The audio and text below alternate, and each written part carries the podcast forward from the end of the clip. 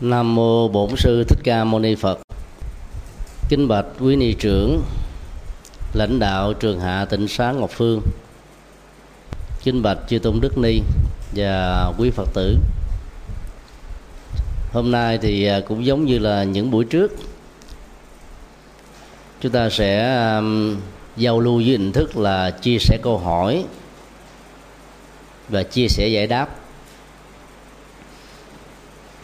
và cũng giống như um, những yêu cầu đã được đặt ra là những câu hỏi nên mang tính cách là ứng dụng để uh, việc um, giao lưu đó có nhiều uh, giá trị lệ lạc bây giờ uh, kính mời um, ni sư điều phối quan hỷ nêu ra các câu hỏi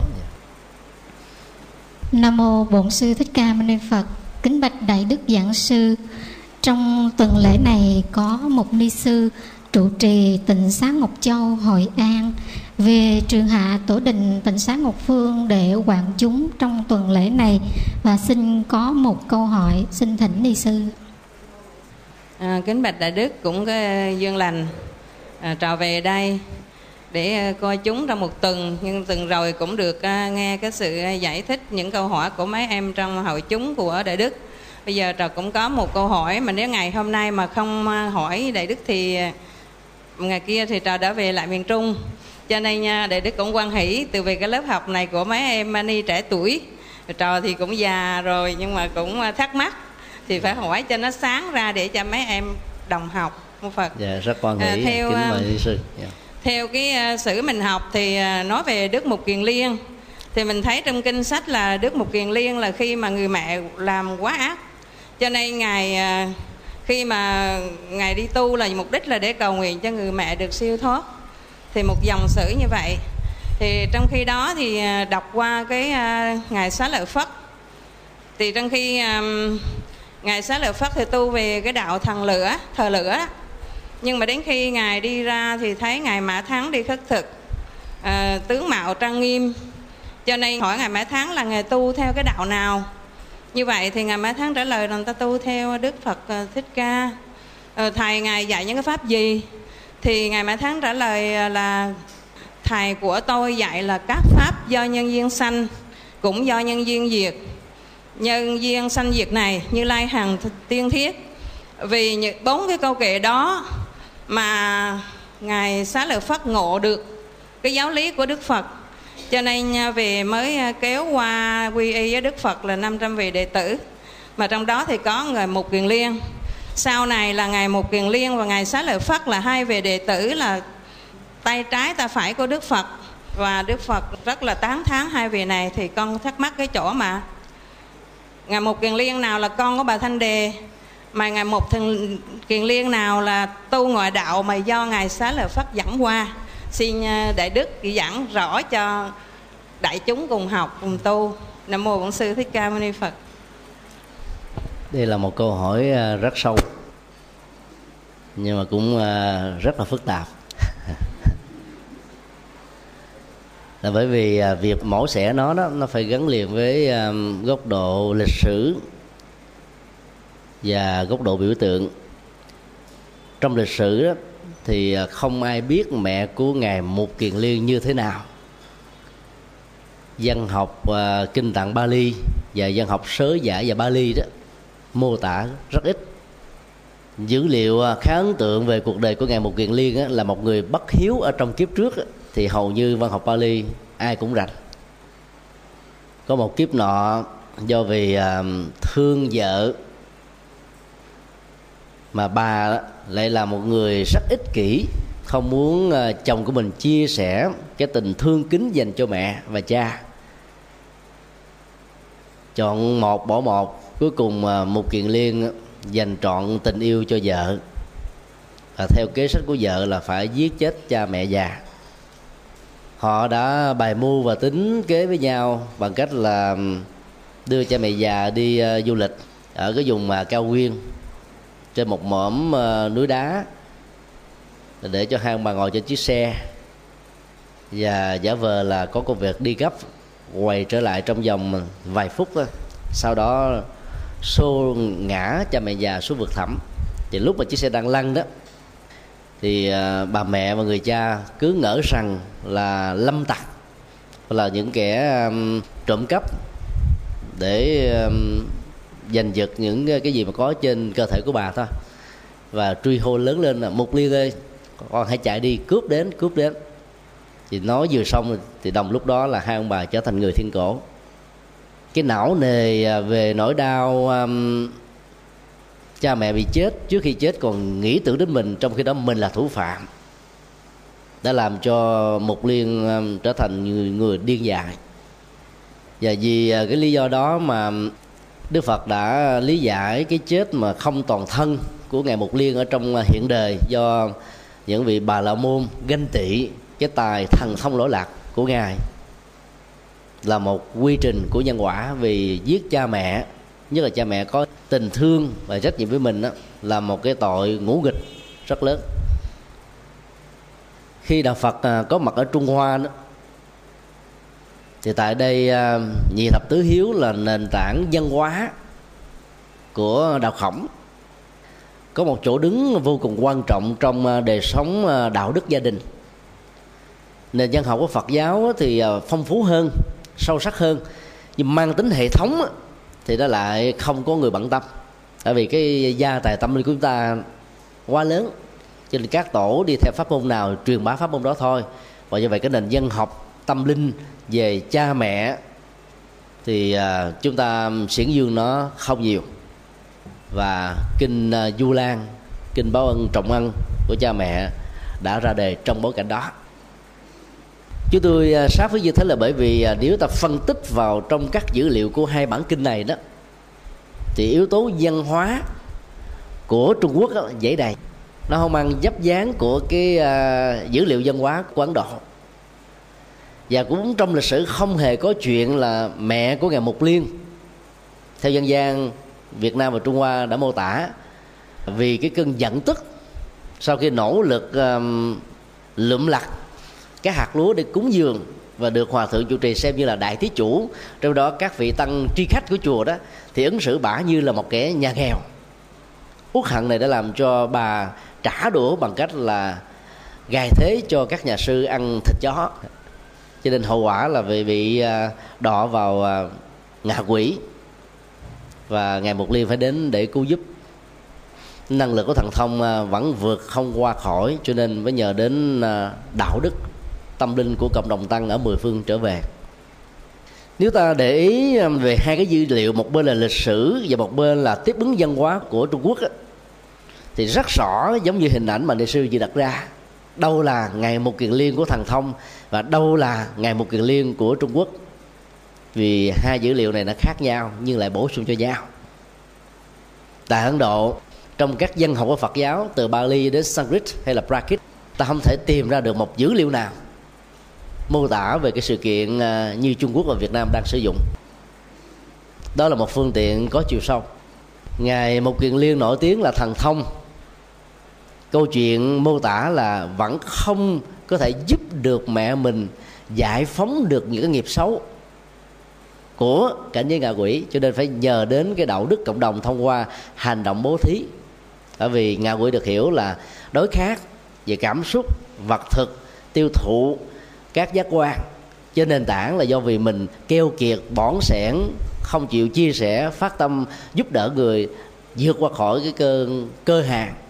Mà việc chậm trễ đó có thể dẫn đến cái chết và thương tật lâu dài bố thí à, qua hành động của ngài một kiền liên đó là một cái à, hạt giống chuyển nghiệp mang tính cách đối lập với à, cái hạt giống keo kiệt bỏng sẻn mà kinh mô tả rất ấn tượng. Nuốt cơm vào là lửa bốc thực ra thì không có lửa thật để bốc đó cái người mà bỏng sẻn keo kiệt ham ăn á thì muốn dành cho mình mà ăn nhanh quá thì mắc nghẹn thôi. Cái mắc nghẹn đó như là một cái cục lửa. Và có nhiều người chết do ăn mắc nghẹn nữa. Thời của đức phật á, thì các tu sĩ không được giữ tiền bạc tài sản và bất cứ ngọc ngà châu báu gì. Lấy đâu có tiền mà đi cúng dường tam bảo phải không thì khi phân tích góc độ đó thì chúng ta sẽ thấy là các dữ liệu mà trung hoa à, biên tập nó mang tính kết là tiếp biến văn hóa nhằm à, giúp cho những người theo à, đạo lão đạo khổng và những người phật tử mới phát tâm đó theo đạo phật đó có được một cái nhìn hệ thống về học thuyết hiếu đạo của đạo phật mặc dầu hiếu đạo ở trong ờ, kinh kinh đà hàm rất là sâu sắc, nhưng bởi vì tại trung hoa họ rất xem thường hệ thống kinh điển này, cho nên không sử dụng các dữ liệu đó. Và phải ờ, tạo ra một dữ liệu mới, đó là ngài mục liên hiếu thảo. Mục đích là để chứng minh rằng là thằng thông không thể nào vượt qua được nghiệp lực. Vì quy luật nhân quả rất là nghiêm khắc, mà hễ ai là tác giả của các nhân, thì cái đó phải là người tiếp nhận nó một cách ờ, quan hỷ hay là dù bị bắt buộc cái triết lý sâu sắc là nằm ở chỗ này. Điều thứ hai là tại sao người ta không mượn dữ liệu từ các vị thánh khác mà phải chọn ngài một kiền liên? Vì ngài một kiền liên trong quá khứ là một người bất hiếu. Và không, câu chuyện này là người có hiếu để mà để chuyển nghiệp cho chính bản thân ngài. Rồi chuyển nghiệp đó nó liên hệ đến đạo đức cộng đồng. Người ấn độ thì không ăn thịt chó, lại càng không ăn bất kỳ một loại thịt giống như là việt nam. Ở các quán nhậu những con rắn con sớt mình cũng ăn nữa mà. Ấn độ rất là hài hòa thương yêu các loài động vật. Người ăn mặn á, thì ăn à, các loại thủy hải sản lớn để đơn vị sát sanh á, giảm ít đi cho cả một gia đình. Ngàn xưa cũng thế ngày nay cũng vậy. Trên uh, à, dữ liệu uh, của Trung Quốc mô tả về ngày một của liên đó chỉ là một phương tiện mang tính cách giáo dục hơn là mô tả về một sự kiện lịch sử điểm thứ hai là không hề có một cái địa ngục ở dưới lòng đất. Giai đoạn đầu của Phật giáo đó thì à, chỉ có à, năm cõi thôi. Sau này được nâng thành là sáu đường. Có thêm đường địa ngục vay mượn từ à, dữ liệu dân hóa của ấn độ giáo và các tôn giáo hữu thần nói chung. Trong năm cõi đó nếu chúng ta chịu có phân định đó, nó chỉ có hai cảnh giới mà gồm ba trường hợp. Chư thiên là con người ngoài hành tinh atula là một loại con người khác ngoài hành tinh. Và chúng ta là con người ở trên hành tinh này. Thì cả ba đều là con người thôi. Nghiệp lực xấu, hành động thú tính sẽ dẫn đến tình trạng là tái sanh vào các cái cảnh giới à, động vật dưới nhiều chủng loại khác nhau. Đó là hai cảnh giới. Mà có thêm tình huống thứ ba là sau khi chết của chư thiên, của atula của con người, của các động vật, mà nếu loại nào đơn vị nào, cá nhân nào. Còn sự tiếc nuối của tình yêu, tình cảm, gia tài, sự nghiệp, oan ức, uất hận, hoặc là chưa thỏa mãn được cái sự sống, thì lẳng quẩn ở trong tiến trình của ờ, sống và chết thì được gọi là ngạ quỷ. Như vậy chỉ có hai đối tượng mà có ba cảnh giới. Hai đối tượng này thuộc về cảnh giới sống và cái ờ, cảnh giới thứ ba đó là đang chờ cái sự tái sinh. Cho nên ờ, không hề có cái chuyện mà dân bắt cơm rồi ăn quá lửa, tất cả những cái đó phải hiểu dưới góc độ mô tả biểu tượng. Mà trên thực tế đó, là cái lòng bỏng sẻn của con người được trị liệu bằng sự bố thí và cúng dường. Mà muốn bố thí cúng dường đó thì à, ta phải thấy được cái đối tượng tiếp nhận nó phải có giá trị như là một cái ruộng phước. Thì việc gieo trồng nó mới trở thành là một sự phát tâm. Mô tiếp này để tạo ra cái mối quan hệ rất mật thiết giữa tu sĩ chuyên lo về đời sống tâm linh không bận về kinh tế với cái sự hỗ trợ về à, đời sống vật thực như là những yêu cầu căn bản nhất để cho người xuất gia có thể đặt trọn vẹn thời gian và tâm huyết của mình cho sự chuyển hóa. Mô hình à, hai chiều này sẽ giúp cho phật giáo phát triển. Còn nếu các nhà sư các sư cô mà làm kinh tế thì bị à, cốt thấp quá bê tông hóa hay là đô la hóa tiền bạc hóa đó là một cái à, mô hình à, rất ấn tượng. Cho nên à, ta có thể nói là có hai ngày một kiền liên. Ngày một kiền liên của cái dân học Bali, nổi tiếng về thần thông số 1 và cũng là một nhà minh triết cực kỳ giỏi. Mà nếu không có ngài đó, thì cái con đường hoàn hóa của đức phật đã không được thành tựu như chúng ta thấy trong lịch sử đâu.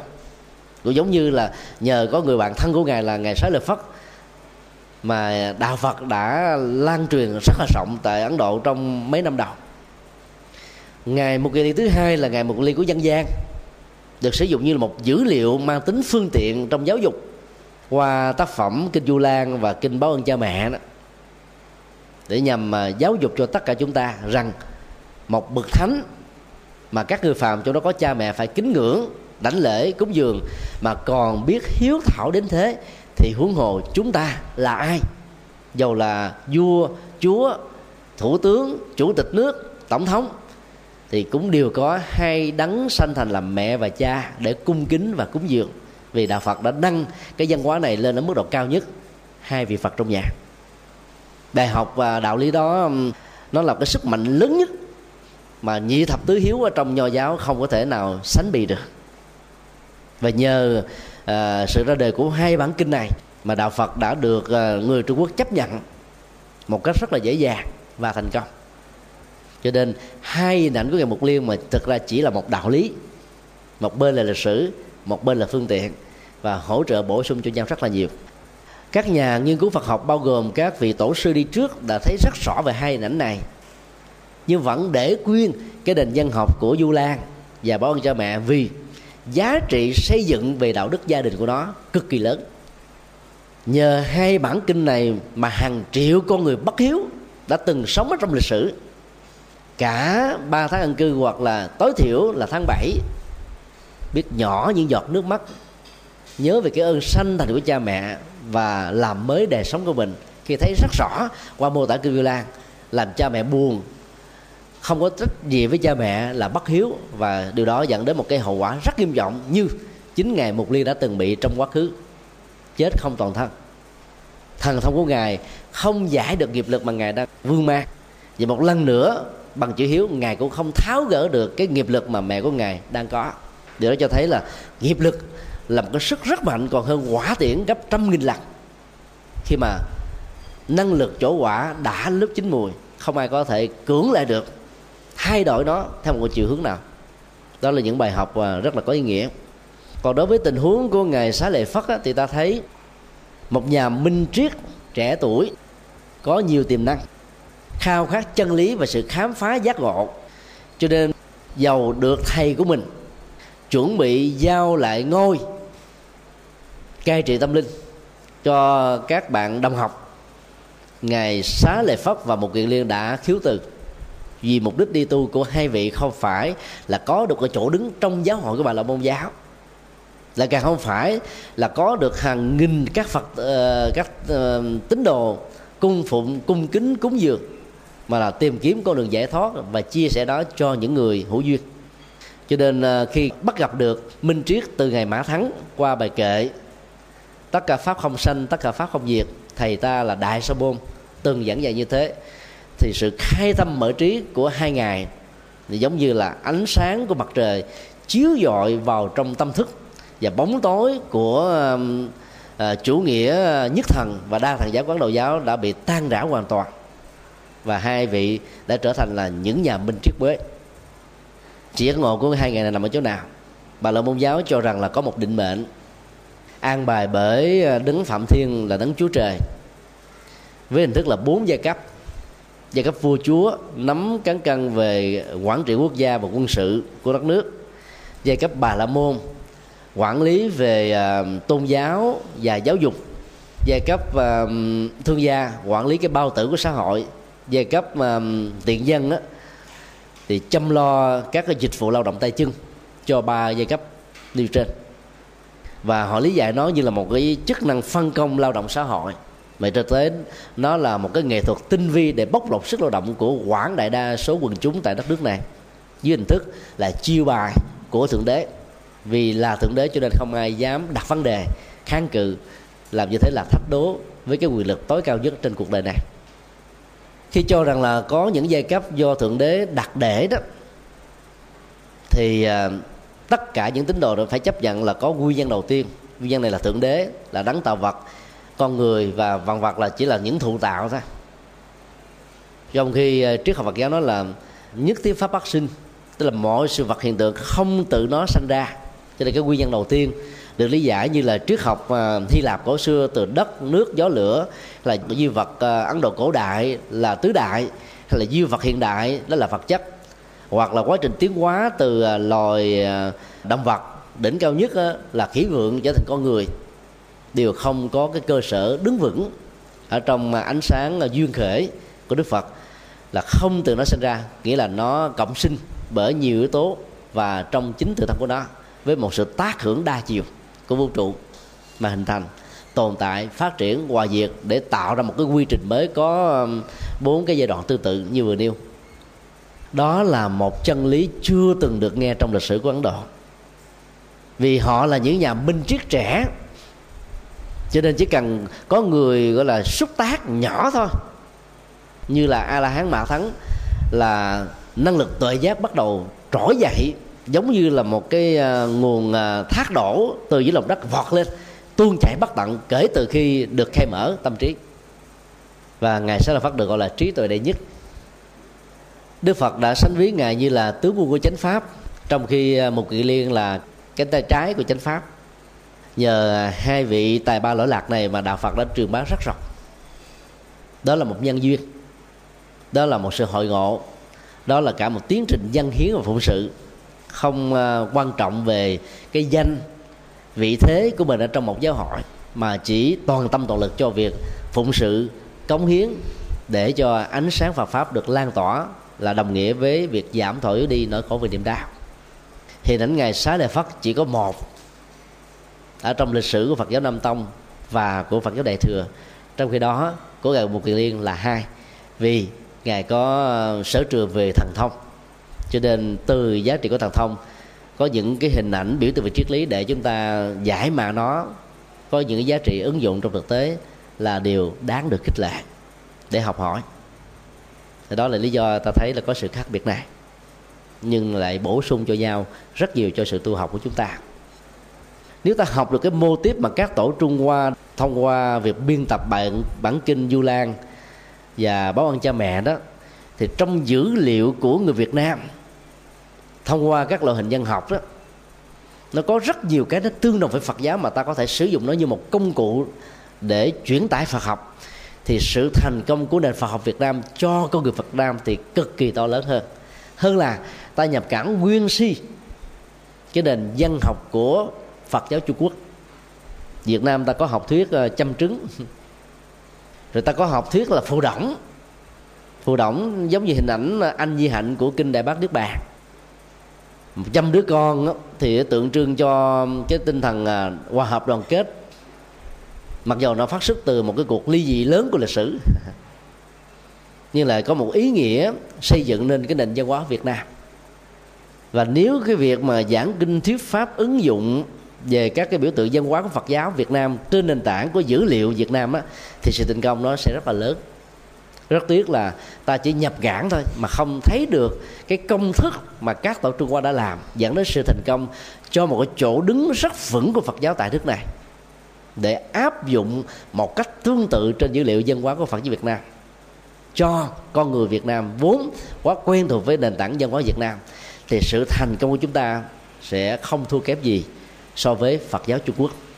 Đó là những điều mà chúng tôi à, nghĩ rằng là tất cả chúng ta cần à, suy nghĩ thêm để có thể à, áp dụng được một phương diện nào cho dân tộc Việt Nam là điều rất là đáng cần thiết. Xin đi câu hỏi khác. Mô Phật xin... Bạch Đại Đức Con trò xin thay lời một ni sư Muốn hỏi Đại Đức một câu Mà ni sư nó không có hỏi Nhờ con trò hỏi dùm theo uh, ni sư đã biết là cái bát sữa của nàng xô già ta cúng dường Đức Phật trước khi thành đạo và bát cháo của ông Thuần Đà cúng cho Đức Phật trước khi nhập niết bàn. Thì nói hai cái công đức nó bằng nhau nhưng ni sư nó rất là thắc mắc. Ví dụ như cái bát sữa của nàng xô già ta cúng dường cho Đức Phật Đức Phật đắc đạo đi hành đạo mấy mươi năm để giáo hóa chúng sanh, thì cái bát sữa đó thì công đức vô vàng rất nhiều rất nhiều, thì đúng rồi. Còn cái bát cháo nấm của ngài thuần đà, khi đức phật dùng vào rồi, đức phật viên tịch đi, nhập niết bàn đi, không còn đi hành đạo được. Thế thì tại sao cái bát cháo đó cũng có công đức giống như mà bát sữa của nàng su già ta? Xin đại đức phân tách rõ ràng để cho ni sư nó hiểu mô phật trong à, phẩm đại bác niết bàn thuộc kinh trường bộ và kinh đại bác niết bàn của phật giáo đại thừa đó. Cái dữ liệu về à, buổi cơm cuối cùng của thuần đà không phải là một bát cháo, mà là cơm, ăn với à, nấm heo rừng. Cho nên sau đó đức phật bị ngộ độc mà chết. Từ lúc bị ngộ độc thông qua con đường của bao tử, có thể ảnh hưởng đến cái cuốn bao tử của đức phật dẫn đến à, việc mà đức phật đã trút bỏ hơi thở cuối cùng ở tại à, ta la sông thọ đó là một diễn tiến à, rất là ngắn ngủi. Trạng thái đức phật vẫn thản nhiên mặc dù cái cơn đau hoành hành chưa từng có. Kinh đại bán niết bàn của đại thừa mô tả, đức phật đã vận dụng 28 lần thiền định, từ sơ thiền cho đến tứ thiền, sau đó là diệt thọ tưởng ờ, tưởng định để vô hiệu hóa dòng cảm xúc và ý niệm cho nỗi đau nó không còn có mặt ở trên thân thể và ở bất kỳ một cái chi phần nào, đặc biệt là cái bao tử. Và đức phật đã vận dụng cái điều đó như là một bài học cho tất cả mọi đệ tử của ngài áp dụng để trị liệu vật lý khi mà một nỗi đau có mặt ở trên thân. Đức phật mới tuyên bố là buổi cơm cúng dường cuối cùng là phước báo vô cùng to lớn. Đó là một phương tiện thôi. Chứ nếu không nói như thế thì tuần đà chắc là bị chết rồi. Nhiều người ta kính đức phật quá đó. Ta nể đức phật quá có thể là không phải là phật tử, mà những người ta quý trọng đức phật mà ta thấy như vậy, ta có thể nghĩ rằng là ông thuần đà này là cái người đã ngộ độc thực phẩm cho đức phật. Cho nên có thể có án mạng của ông trực trong khi đó thuần đà phát xuất từ một cái tâm là muốn cúng dường. Nhưng không ngờ đó, cái việc à, nấu nướng nó không an toàn về à, thực phẩm đã dẫn đến cái chết của đức phật. Và là một người à, ngộ đạo từ 49 năm trước, truyền bá đạo cho không biết bao nhiêu là triệu người của người Ấn Độ. Đức Phật thấy đó như là một cái duyên thôi. Và lý giải nó theo một chiều hướng vô cùng tích cực, rằng như là nếu có mặt ở trên đời này thêm một ngày tháng nào nữa, thì những điều mà ngài càng phải nói, càng phải truyền bá, càng phải thuyết giảng, ngài cũng đã nói hết rồi. Đệ tử của ngài ờ, bốn chúng và tám đôi đã có khả năng chứng đắc là a la hán, tự mình có thể đi trên con đường thảnh thơi mà không cần đến sự hỗ trợ của ngài nữa tất cả những việc cần làm đã làm gánh nặng là được đặt xuống. Không hề có bất kỳ một sự trách móc nào, một hờn giỏi gì, vì ngài là một bậc đại giác. Nhìn là mọi thứ một cách rất là tích cực. Đó là những bài học lịch sử mà ta có thể học được. Trong kinh à, không hề có mô tả và các cái dữ lịch sử của ấn độ cũng không hề ghi chép lại rằng ở đâu đó có ai làm tháp để tôn thờ thuần đà bao giờ nhưng cái sự kiện mà lịch sử ấn độ tôn thờ sujata bằng một cái tháp còn lớn hơn của ngài xá lợi phất là một hiện tượng lịch sử mà ta cần phải để ý. Thứ nhất, cho thấy cái quan niệm về bình đẳng nam nữ của phật dạy đã có một cái chiều dài lịch sử ảnh hưởng đến người dân ấn độ cực kỳ lớn.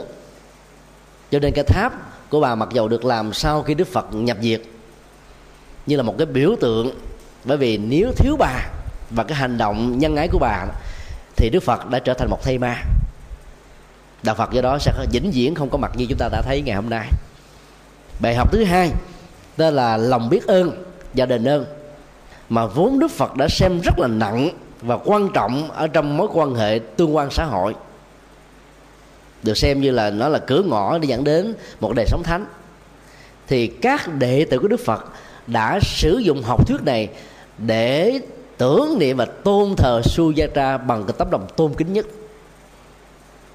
Cái khoảng cách từ à, làng Sujata đến Bồ Đề Đạo Tràng chẳng bao xa, nếu tính bằng đường chim bay đó, thì nó khoảng chừng à, năm cây số thôi, nhưng phải đi đường vòng. Và cái tháp đó rất là ấn tượng, mặc dù bây giờ à, thiên nhiên đã tàn phá khá nhiều Đức Phật thì không ờ, uống sữa trực tiếp mà là cháo sữa thôi. Vì sau 6 năm khổ hạnh cái bao tử bị lép rất là nhiều năm. Mà ăn vô liền chắc chắn là phải chết hay là bị ờ, ngộ thực hay là trúng thực. Là chỉ ăn cháo sữa thôi vì trong lượng ờ, của cháo nó có một phần sữa. Và nó mới có thể giúp cho ngài có thể tiêu hóa làm quen từ từ dẫn đến tình trạng khôi phục sức khỏe. Thể chất của đức phật đó, đặc biệt hơn những người bình thường cho nên sau khi ăn bát sữa thôi sức khỏe đã tái phục hồi và ngài đủ sức để lội cái con sông ni liên thuyền với một đường kính một cây số để có mặt ở bên cái khu vực của bồ đề đầu tràng nơi mà cái không gian um, tâm linh nó rất là yên tĩnh với một cái rừng cây rất là rậm rạp. Và cái tác hưởng của khí hậu đây nó rất là hài hòa. Mặc dầu so sánh chỉ 20 cây số của cái khổ hành lâm ta thấy đã đã khác nhau cả trời lẫn vực về khí hậu cái trung đạo về khí hậu và địa lý này cũng đã làm cho đức phật dễ tu và dễ chứng. Cho nên là bát cháo sữa đó là một bát cháo sữa lịch sử. Nhờ đó mà đức phật đã khai sinh lần thứ hai về sinh mệnh. Và từ đó, ngài mới ý thức được rõ cái con đường trung đạo, lánh xa hai thái cực. Và truyền bá cho chúng ta đến ngày hôm nay. Cho nên về à, giá trị nhân quả, mặc dù cũng phát tâm cúng dường giống như nhau, nhưng giá trị lịch sử, giá trị thực tiễn giá trị phát triển Phật giáo của bác cháu sữa Sujata dân nó gấp trăm nghìn lần, vô số lần so với bữa cơm cuối cùng của thuận đà. Cho nên là tấm lòng không vẫn chưa đủ. Đây đó ta vẫn nghe những câu phát biểu. Nhiệt tình mà thiếu trí tuệ là phá hoại. Đó là một minh trí của phật giáo. Nhiệt tình là một sự biểu tỏ tấm lòng. Mà nếu mà ta làm không đúng, không có phương pháp, thiếu kiến thức đó, thì suy từ đó gây rất nhiều cái ờ, trở ngại vật. Giống như ông thuần đà, ông nhiệt tình ông muốn cúng dường, gieo dân dương cứu với đức phật. Nhưng mà cái kiến thức về ờ, y học và an toàn thực phẩm của ông không có. Vì ông cũng là một ông già, thời điểm ông xuất gia, ông cũng là già cụm rồi. Mà dĩ nhiên mà làm thực phẩm, nấu nướng là làm sao nó an toàn được. Thực ra đó, nếu ờ, chúng ta phân tích theo cái diễn tiến tự nhiên thì giàu không ăn bữa cơm cuối cùng đó, đức phật cũng chết tại vì đức phật đã tuyên bố 3 tháng trước khi ngài đang nhập hạ cuối cùng ở tại kosambi trên cái đường đi về Kusinaga ngài dự kiến là ngài sẽ um, qua đời tại đây. Cho nên ngài đã tuyên bố rồi, bằng cái thiên nhãn thông của ngài. Cho nên giàu không có bát cơm của thượng đà, thì ở tuổi 80 Đức Phật cũng qua đời thôi do đó để lý giải nó một cách tích cực hơn, Đức Phật đã tán dương cái bữa cơm cuối cùng đó vì ông phát xuất từ cái tấm lòng thành. Nhưng giá trị đó, nó không phải chỗ quả tỷ lệ với tấm lòng thành mà thôi, mà nó phải còn phối hợp với cái kết quả và giá trị của nó trong thực tế nữa. Cũng là hai người có tấm lòng giống như nhau. Một người bỏ ra 100 triệu đi vào trong một cái khu vực mà tất cả những người đó đều là nghèo, nhưng mà không cần biết cái bối cảnh của cái nghèo là cái gì. Cứ cho và một bên đó cũng tặng 100 triệu cho một cái làng nghèo khác. Nhưng biết rất rõ những người này do kinh tế suy sụp mà ra, do bất hạnh của gia đình mà có. Cho nên khi hỗ trợ 100 triệu đó thì họ có thể à, phấn chấn, có người tăng thêm vốn để mà vực dậy cho mình có thể tự lập được. Và có rất nhiều người đứng lên từ những cái khổ đau. Trong khi đó 100 triệu cho cái làng nghèo kia mà bối cảnh của họ là những con nghiện, là những cái sông bạc. cho nên dẫn đến thành là bác thằng bằng, tổ sư của thằng bằng. Thì việc hỗ trợ cho 100 triệu làm cho họ trở thành là thằng bằng nhiều hơn, trở thành con nghiện nặng hơn. Thì cái quả của hai cái này về vấn đề xã hội là nó khác nhau hoàn toàn. Cho nên cái phước về cái việc cúng dường cho hai cô thứ đó nó cũng khác biệt. Tuy nhiên nếu ta sử dụng 100 triệu đó cho một trại giam với một cái chương trình là có thuyết giảng và hướng dẫn ăn chay, thực tập thiền, niệm phật với cái văn nghệ mang tính cách là đạo ca và những cái bài mang tính cách là xã hội nhân văn để uh, giúp một cách gián tiếp cho những phạm nhân đó có thể hiểu biết và quay về tìm cái bờ của an vui hạnh phúc trong gia đình của mình thì 100 triệu đó có giá trị rất là lớn. Bởi vì sẽ ngăn chặn được các hành động tệ đoan xã hội mà những người này có thể tạo ra sau khi mãn ăn tù. Khi họ được chuyển hóa thì xã hội được bình an họ làm mới được cuộc đời thì gia đình của họ được hạnh phúc. Cho nên cái giá trị hỗ trợ đó là cực kỳ lớn. Cũng là 100 triệu cho ba đối tượng thì ba cái quả hoàn toàn khác nhau.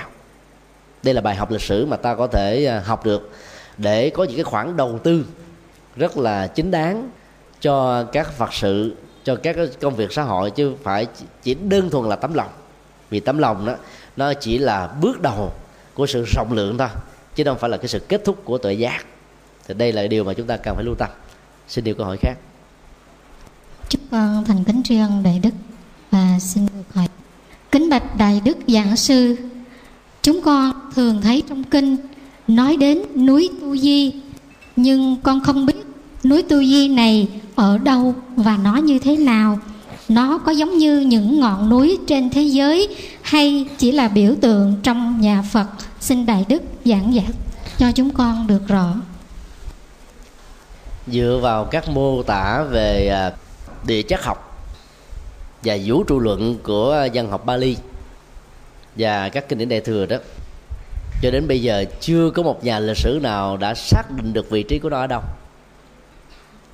Cho nên à, chúng tôi đề nghị là chúng ta nên hiểu nó dưới góc độ của biểu tượng. Đó là cái núi lớn nhất mà con người có thể hình dung. Dĩ nhiên độ cao của nó gấp trăm lần, nghìn lần so với đỉnh Everest mà thế giới có nhiều nhà leo núi đã nỗ lực chinh phục nó đi vào cái kỷ lục của thế giới. Vũ trụ luận um, có thể có hai hệ quy chiếu. Một hệ quy chiếu lấy cái địa cầu chúng ta làm chuẩn và hệ quy chiếu lấy cả cái hệ mặt trời. Mà hành tinh này như là một cái um, vận hành xung quanh nó. Thì cả hai đều chưa có thể xác định được vị thế của nó nằm ở đâu. Trên hành tinh chúng ta là không có rồi rộng hơn là hệ mặt trời thì lại càng không có nữa vì chúng ta đã phát hiện hết các định tinh và hành tinh xung quanh mặt trời của mình rồi còn nó rộng hơn nữa trong cái ờ, vũ trụ bao la vô cực này đó, thì lại càng không có, vì không có núi nào không nằm trên một hành tinh do đó lấy nó là biểu tượng của cái cao nhất, lớn nhất, thì ờ, thiết thực hơn là dựa vào các cái dữ liệu mô tả của đó và cái giá trị tâm linh ờ, của núi tu di nó nó không có nhiều ở trong ờ, văn học và đạo đức và thực tập của phật giáo. Nó chỉ là một ờ, dữ liệu để mô tả thôi cũng giống như là à, khi nói về cái số cát à, vô số của sông hằng thì ta dùng cái khái niệm là hằng hà sa số vậy thôi để tượng trưng cho số nhiều. Còn bên đây là tượng trưng cho số lớn. Số nhiều và số lớn này nó nó đều có dính dáng đến cái văn hóa à, địa lý của bà lợi dụng mẫu giáo. Và đức phật đã sử dụng lại với một ý nghĩa hoàn toàn khác. Ví dụ đối cái vấn đề sông hằng đấy. Nếu bà lợi giáo cho nó là con sông thiên, và nước nó có thể tẩy tịnh được những cái nghiệp trần cấu của con người, bao gồm những khổ đau, thì đức phật với một cái lý luận rất khôi hài, nếu đó là một sự thật đó, các loài thủy tộc gồm có tôm, cua, cá, ghẹ, nghiêu, sò, ốc hến phải là những đối tượng được thành thánh quả đầu tiên. Mấy nghìn năm trước khi đức phật ra đời đã trôi qua gần ba nghìn năm sau khi đức phật ờ, qua đời tiếp tục ờ, diễn ra có con cua con cá con ngôi sò ốc hết nào đã đã trở thành con người và thành thánh đâu. Chúng vẫn là chúng theo chủng nghiệp và gen di truyền adn của chúng. Điều đó cho thấy là cái um, truyền thống ờ, của bà la môn giáo dựa trên những cái ờ, dữ liệu rất là mơ hồ. Đi nói một cách rõ hơn là mê tín vì dị đoan không ờ, có thể làm cho người ta có thể thoát khỏi. Nhưng biểu tượng và giá trị trị liệu của nó vẫn có. Nếu chúng ta có mặt tại sông hằng đó mỗi ngày quan sát, nhất là cái mùa tháng 12 rất lạnh, được gọi là mùa thiên, thì trung bình mỗi ngày có khoảng là 450 ngàn người tắm. Thì có rất nhiều à, cặp vợ chồng 70 tuổi, 60 tuổi, 50 tuổi, 40 tuổi hay là những cặp thanh xuân. Dắt tay nhau rồi là bịt lỗ mũi, lỗ tai lại chụm mình xuống nước. Khoảng chừng vài giây rồi đứng dậy và liên tưởng đến tất cả những cái rắc rối bao gồm là sự ly thân giữa đôi vợ chồng này được rũ bỏ. Chúng tôi cho rằng là cái cái cách mà trị liệu à, áp dụng trong gia đình qua biểu tượng như thế là có ý nghĩa. Còn tất cả các quan niệm tẩy tình còn lại đều là vớ vẩn và mê tín hết, không có giá trị. Nhưng nó là văn hóa. Người mê tín có văn hóa của mê tín. Và văn hóa đó nó tồn tại gần 6.000 năm rồi, cho nên nó tiếp tục sẽ tồn tại với các quyền thoại mà nó vốn có. Con sông à, à, này bây giờ đức phật sử dụng hàng ngày số số để tượng trưng số nhiều và cái biểu tượng của ờ, cái việc mà tẩy tịnh theo đức phật đó nó phải được bắt đầu từ tâm. Chứ không phải bằng từ cái ờ, yếu tố vật lý dầu nước là cái phương tiện quan trọng nhất để tẩy tịnh. Nhưng không thể uh, được đẳng thức hóa như là cái sự quay đầu của tâm tỉnh thức. Đó là sự khác biệt căn bản giữa văn hóa của ấn độ giáo và của đạo phật. Còn uh, núi tu di cũng như thế. Khi so sánh đó mà ta phải có một cái uh, hình ảnh quy chiếu để chúng ta uh, bám vào đồng đo tính điếm khác nhau. Cho nên ta không nên quan trọng quá về cái ý nghĩa của đối tu di ở trong nền văn học tâm linh của đạo phật. Vì những ý nghĩa như vừa nêu. Một cái con số làm hệ quy chiếu so sánh ờ, của ấn độ người ta thường thấy trong kinh đó là một phần mười sáu. Bởi vì ngay thời điểm của đức phật đó nước ấn độ là một cộng hòa liên bang, gồm có 16 nước cộng hòa. Để ờ, đề cao cái tinh thần hợp nhất và ý nghĩa của nó thì ta lấy con số biểu trượng 16 là trọn vẹn nhất, đầy đủ nhất. Cho nên so sánh cái gì nhỏ, ít, không bằng ta nói là chưa bằng 1 phần 16 hoặc là mới chỉ bằng 1 phần 16 mà thôi. Cho nên à, kinh điển của Phật giáo chứa đựng các dữ liệu dân hóa Ấn Độ khá nhiều. Và nó cũng chỉ là một cái à, hệ quy chiếu nhỏ để mô tả những cái giá trị tâm linh thôi, chứ nó không phải là tất cả. Hoặc là những cái dữ liệu lá trên tay, lá trong rừng cái trên tay đó là cái thiết thực chứ không phải là số liệu từ những chiếc lá ờ, lá vàng của mùa thu lá xanh lá của mùa xuân mà là cái thiết thực nằm trong vòng tay. Ta có thể thấy ta có thể cân đo tính điểm đó và sử dụng nó theo ý chúng ta muốn. Còn lá trong rừng đó, ta phải đi vào trong rừng tìm kiếm rồi sau đó lặt hái sau đó mới đem về. Nó còn biết bao nhiêu thứ. Cái tính thực tiễn và cái tính ờ, phổ quát là hai cái hoàn toàn khác nhau mà đạo Phật thì dạy chúng ta là áp dụng cái tính thực tiễn để giải quyết các vấn nạn xã hội các nỗi khổ niềm đau mà con người có với tư cách là một cá nhân một thành viên gia đình hay là một thành viên của cộng đồng một quốc gia cần phải quan tâm. Cho nên trên tinh thần tiếp cận các dữ liệu về địa chất học hay là vật lý học hay là vũ trụ luận đó, cũng trên cái mô hình vừa nêu thì à, sự lệ lạc chắc chắn sẽ có rất nhiều. Xin nêu câu hỏi khác. Con xin thành kính tri ân thầy và xin thầy giải thích dùm con câu tam năng và tam bất năng. Xin thành kính tri ân này học thuyết tam năng và tam bất năng à, là một hiện thực, tương đối, thể hiện sự liêm khiết tri thức mà đức phật đã dạy, truyền bá như là một yếu tố để giúp cho người thực tập trở thành một bậc chân nhân. Các vị à, sáng tổ các tôn giáo khác đó, có quan điểm đối nghịch với đức phật hoàn toàn khi cho rằng đó thượng đế của họ có ba đặc điểm đó là toàn năng toàn bi và toàn trí. Toàn năng là không có cái gì mà không làm được. Toàn bi đó là, là lòng bác ái rộng khắp. Mà trên thực tế thì họ chỉ giới hạn trong con người và hạn hẹp hơn là con chiên trong đàn thôi. Tức là các tín đồ thuộc về tôn giáo của họ. Còn có người ngoài các tôn giáo khác đó chắc chắn không được họ quan tâm. Thậm chí có thể săn đuổi giết chóc bằng những cuộc thánh chiến như chúng ta đã từng thấy trong lịch sử. Cho nên cái tính cách toàn bi của thượng đế là khó có thể chấp nhận được. Và toàn trí cứ là trí tuệ sáng suốt thấy rõ biết sâu hết mọi thứ quá khứ hiện tại và vị lai. Thức cũng ghi là ngủ. Đức phật ở trong à, kinh à, tam minh thuộc kinh trung bộ đó, tuyên bố ai cho rằng mình có năng lực toàn năng toàn bi toàn trí là một tuyên bố rỗng không bao giờ có một hiện thực không có cái gì là tuyệt đối hết á. Nó có, vũ trụ này là tương đối, con người là tương đối, xã hội là tương đối, cho nên các cái sự đóng góp dấn thân của con người cũng là một sự tương đối đó. Và do đó, đức phật đã tuyên bố ba năng lực và ba cái không có thể làm được của ngài. Trước khi phân tích về cái này, chúng ta có thể nói về cái sự vô nghĩa mà đức phật đã nói trong kinh trung bộ. Nếu thượng đế là toàn năng, tại sao thượng đế không tạo ra? Tất cả con người trên hành tinh là con ruột của thượng đế bằng một màu da mà không có giai cấp, để cho họ không chà đập nhân phẩm của dao giết chóc lấy dao như lịch sử con người đã từng có. Nếu thượng đế là toàn năng, tại sao thượng đế không ngăn chặn các cái cuộc chiến lịch sử? Và thậm chí là các cuộc chiến thánh chiến xảy ra trong nội bộ của thiên chúa giáo đã từng có ở tại pháp.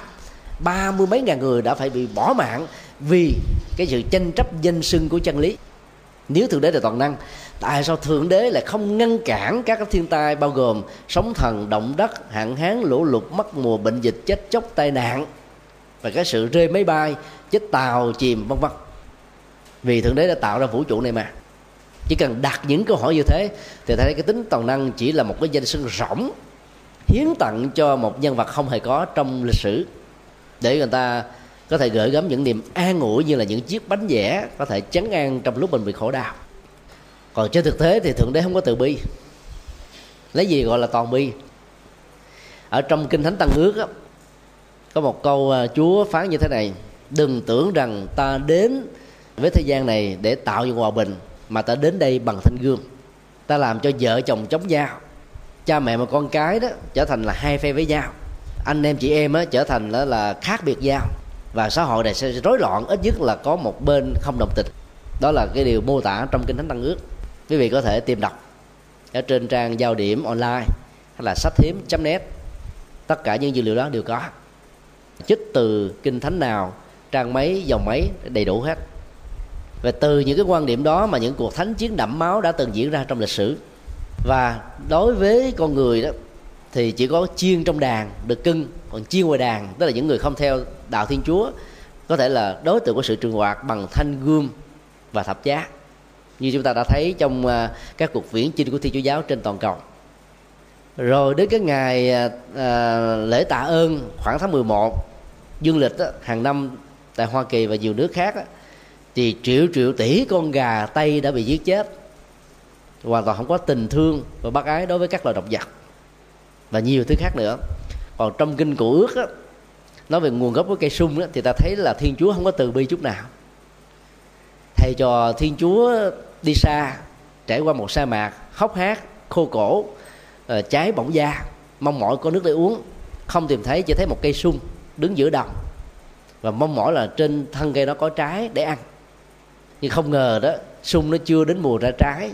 Chúa cả giận và phán quyết như thế này kể từ đây về sau đời đời kiếp kiếp của nhà ngươi nếu ta không ăn được trái hoa của ngươi thì không có một con người nào một động vật nào trên hành tinh này có thể ăn được ngươi nói xong, với lời phán quyết đó, cây sung nó trở thành những hình dù xấu xí như chúng ta thấy hiện nay. Đó là kinh thánh. Toàn bi chỗ nào không có. Cái chết vẫn diễn ra và cũng không có người nào ngăn cản được nó. Khi là lòng tự bi của chúa không có mặt. Mỗi lần có ờ, thiên tai hay tai nạn của con người đó, cũng có các hội chữ thập đỏ, các tổ chức từ thiện, các hội đoàn xã hội, những cá nhân, những tập thể có tấm lòng xóa cái ranh giới của tôn giáo, sắc tộc, màu da, giới tính để đến với nhau bằng tình người, để cứu trợ, để giúp đỡ. Chỉ có ông thượng đế nào có mặt đâu, chốn mất tiêu. Để bởi vì thượng đế do con người tạo ra mà. Chứ vì thế mà triết gia Nietzsche của Đức đã phát biểu thượng đế đã chết. Khi mà ánh sáng tuệ giác của khoa học và của đạo Phật lan tỏa khắp nơi đó, thì thượng đế không còn chỗ đứng nữa. Nếu có chăng là trong cái vòng tâm thức mê tín và vô minh của con người mà thôi. Đó là một cái câu tuyên bố nổi tiếng của lịch sử. Toàn trí là càng không nữa. Bây giờ ta thử thách đố đi. Thượng đế có thể ngăn cản một người không thích ông, không còn chống ông được không? Không có. Nếu toàn trí thì phải làm được chứ.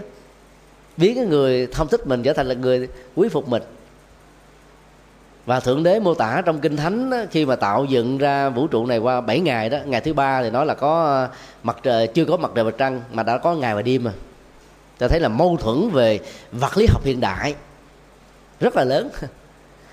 Ngày và đêm được đánh giá trên hệ quy chiếu của mặt trăng mặt trời.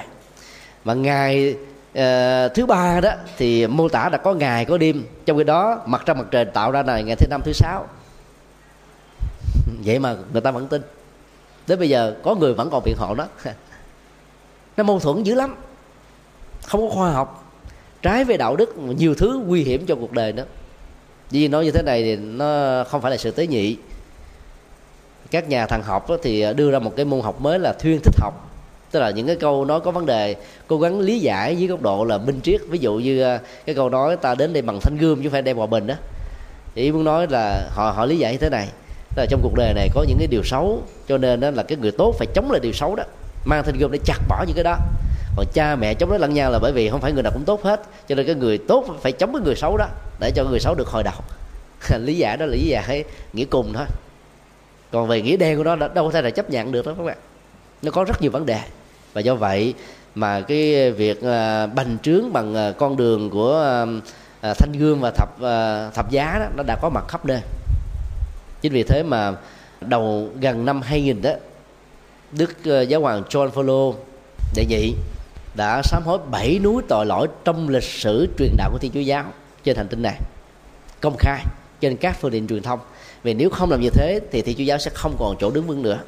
Ngày xưa ai dám nói ngược với Thiên Chúa là bị ờ, lên nhà quả, thiêu mà chết, bị ờ, những cái tòa án dị giáo cực kỳ độc ác, ghê gớm mà các bộ phim Hollywood, quý vị để ý xem rất là nhiều.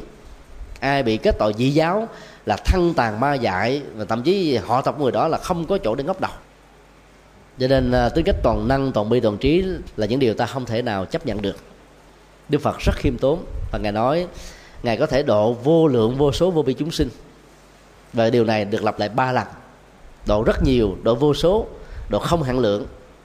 Đó là ba cái khả năng ngài có thể làm. Nhưng ba cái giới hạn là không thể độ được những người không có duyên. Hơi người không có duyên á, thì cái đầu của họ giống như là cái ly mà có cái nắp đậy như thế này. Nước rót vào cỡ nào đi nữa, một trăm nghìn lít nó cũng không có lọt giọt nào rơi được bên trong. Nhưng vì cái thành kiến là một ổ khóa, đóng bít được hết tất cả những cái giá trị tâm linh đạo đức mà đức phật à, rất là sẵn lòng cống hiến cho nhân loại trên tinh thần vô ngã và vị tha trong thực tế ta cũng không thể nào độ được người thân nếu ta không có duyên với người đó. Ta cũng không để độ được người dân nếu ta không có cái mối quan hệ thiện cảm với người đó. Rất là khó độ để chúng ta thấy là đừng cường điệu quá. Cái giá trị của chánh pháp mà ta phải nỗ lực bằng mọi cách đó, thì mới có thể độ được một con người. Hiện nay phật giáo chúng ta đánh giá cái vấn đề duyên này quá thấp. Cho nên phần lớn con đường mà trở thành phật tử đó đó là con đường tự nhiên thông qua các lễ tang.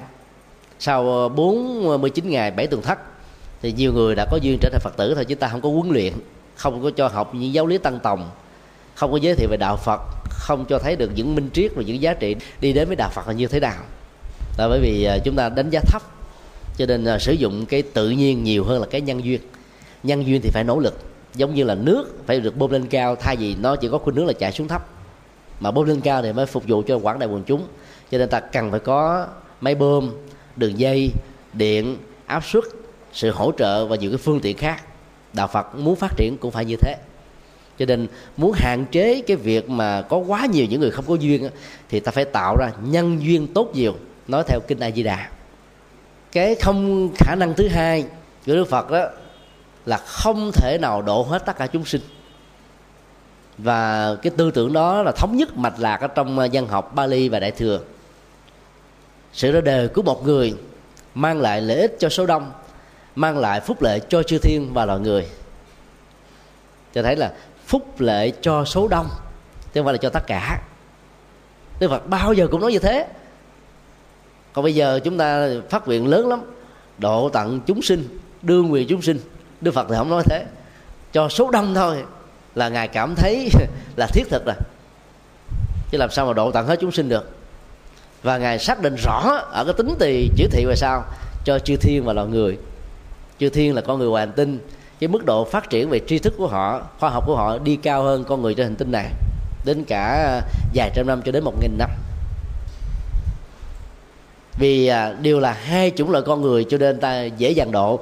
Chứ mà đi quá độ một loài động vật đâu phải dễ ngoài trừ những loài kho lời lời chó nó khôn ngoan hoặc là những loài động vật siết nó ờ, có được cái ờ, ngoại cảm đặc biệt là gần kết thúc được cái ờ, cái kiếp động vật của nó. Và sau khi qua đời có thể rất nhiều con trở thành con người.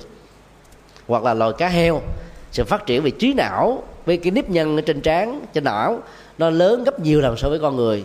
Hoặc là loài cá voi hay là loài uh, chó hoặc là những cái loài khôn ngoan khác. Số lượng đó là số lượng rất ít do đó đức phật nói là chư thiên và loài người chứ trong cái phát biểu về ra đời của ngài không có là, là tất cả chúng sinh. Và mô tiếp này cho chúng ta thấy là con người vẫn phải là đối tượng trọng tâm để tất cả chúng ta quan tâm và hướng về.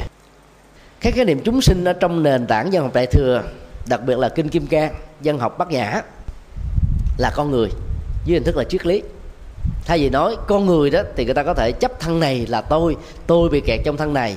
Dòng cảm xúc ý niệm quá tâm tư nhận thức phân biệt là tôi tôi bị kẹt vào những thứ đó. Thì Đức Phật nói chúng sinh tức là một con người có sự sống do nhiều duyên hội tụ mà thành. Trong đó có thân thể và có tâm thức.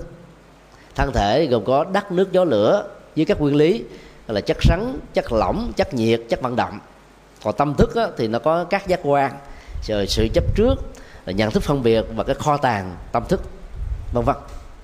Do đó dùng cái khái niệm chúng sinh dưới cái góc độ của triết lý để cho ta thấy được cái tính cách vô ngã trên con người và từ đó có vô ngã sở hữu đối với mọi sự vật mà con người sử dụng nó như là một cái công cụ cho hạnh phúc của mình.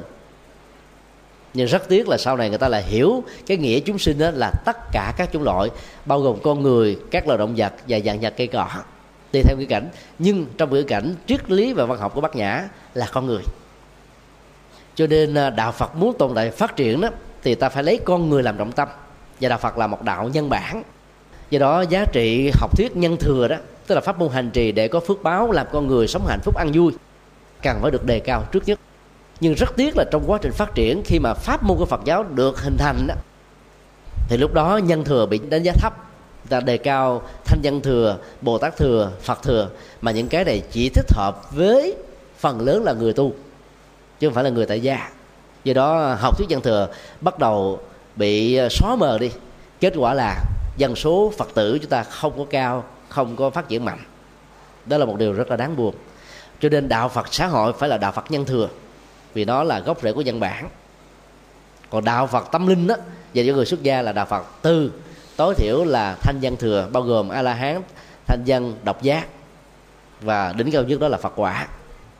Và cái điều à, không thể làm thứ ba đó là có thể độ vô lượng chúng sinh, nhưng không thể ngăn cản một hạt nhân trong một tiến trình phát triển đã trở thành quả chín mùi.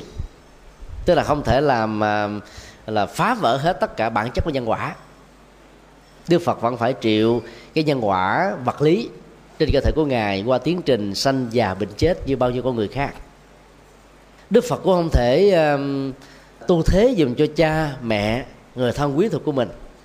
Đức Phật cũng không thể ban tặng thành quả cho ai mà Đức Phật đã xác định rất rõ ngài chỉ là một người chỉ đường thôi.